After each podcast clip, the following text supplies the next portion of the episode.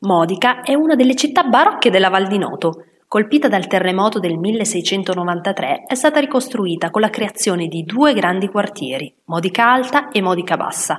Modica Alta è il centro storico, la parte più antica che sorge su una collina.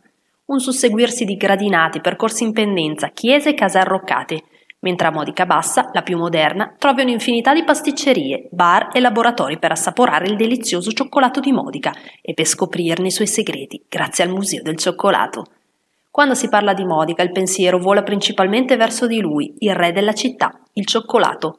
Può sembrare scontato, ma passeggiando tra le vie si può davvero assaporare la passione e la tradizione che questa città ha per questo prodotto.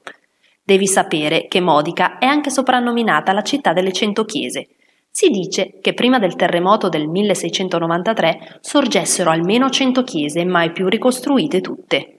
Come hai ben capito, Modica è ricca di chiese, ma il vero gioiello è il Duomo di San Giorgio. Senza dubbio tra le cose da vedere a Modica, arroccato sul promontorio della città e posto in cima ad un'imponente scalinata.